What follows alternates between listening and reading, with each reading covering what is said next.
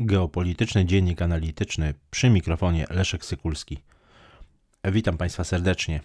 1 lutego tego roku Ministerstwo Obrony Wielkiej Brytanii wraz z rządową agencją, która nosi nazwę Defense Science and Technology Laboratory, e, opublikowały wspólnie e, strategię obrony kosmicznej.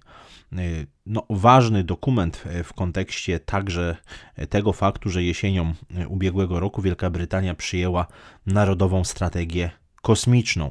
Jeśli chodzi o ten dokument, który nosi tytuł Defense Space Strategy, to niewątpliwie on jest bardzo istotnie powiązany z najważniejszymi założeniami Narodowej e, Strategii Kosmicznej, ale y, tutaj niewątpliwie rozszerza to e, te, te kluczowe punkty.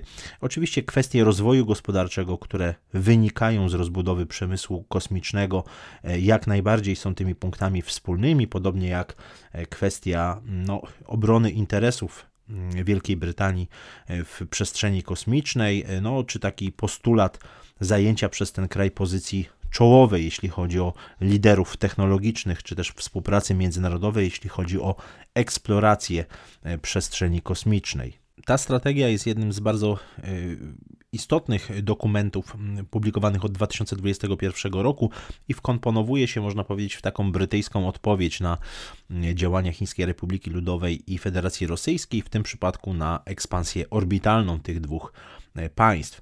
Jeśli chodzi o wdrożenie strategii obrony kosmicznej, e, to w ciągu najbliższej dekady Wielka Brytania ma przeznaczyć na ten cel blisko 1,5 miliarda funtów.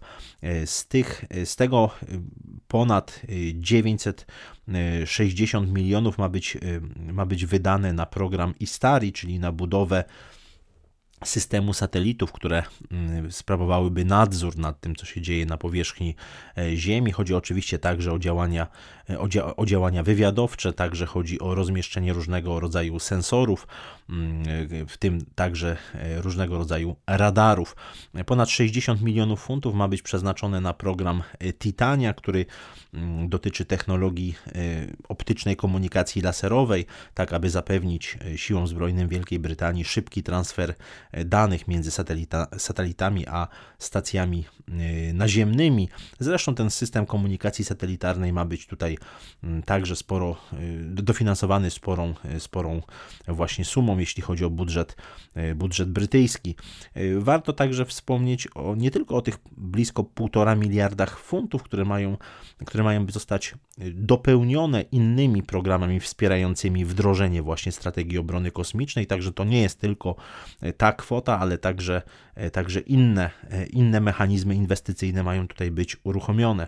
Te uzupełnienia mają dotyczyć e, no, między innymi kwestii dowodzenia mm, kontroli, kierowania państwem, działa, działaniami wywiadu, nadzoru, świadomości sytuacyjnej i tego typu kwestii. No, tutaj warto wymienić chociażby projekt Minerva, który w ciągu czterech lat Londyn zamierza Mm, zamierza dofinansować sumą ponad 120 milionów e, funtów. Ten plan zakłada mm, zakłada no, stworzenie, przetestowanie i e, wdrożenie systemu, który pozwoliłby Londynowi na mm, automatyczne gromadzenie, przetwarzanie i dystrybuowanie danych, które pochodziłyby e, zarówno z własnych satelitów, jak i tych, które należą do, do sojuszników. Drugim istotnym programem, takim programem wsparcia strategii mm, obrony kosmicznej ma być program oznaczony kryptonimem Prometheus 2.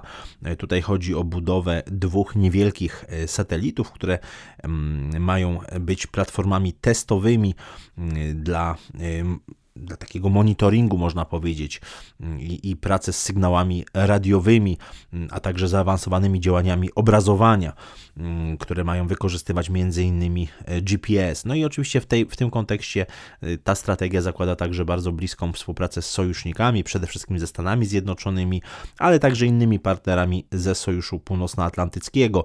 Tutaj, tak jak już napomknąłem, bardzo istotną kwestią jest Mm, ta orbitalna ekspansja Federacji Rosyjskiej i Chińskiej Republiki Ludowej, mm, a także niedawne testy broni antysatelitarnej, które przeprowadziła Federacja e, Rosyjska. To wzbudziło bardzo duże zaniepokojenie w Londynie i myślę, że Przyjęcie tej strategii obrony kosmicznej jest, jednym, jest jedną z odpowiedzi właśnie na te działania rosyjskie. Zresztą widać tutaj na zacieśniającą się współpracę Moskwy i Pekinu, jeśli chodzi o mm, astropolitykę i astrostrategię, chociażby kwestie księżycowej bazy, którą oba kraje planują, y, planują zbudować w najbliższym czasie, co już poruszałem w geopolitycznym dzienniku, y, dzienniku analitycznym.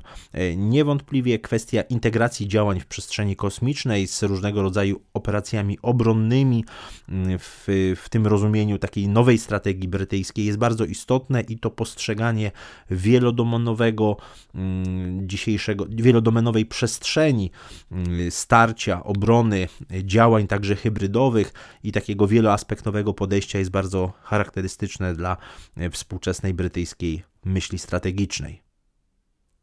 Dziękuję Państwu za uwagę.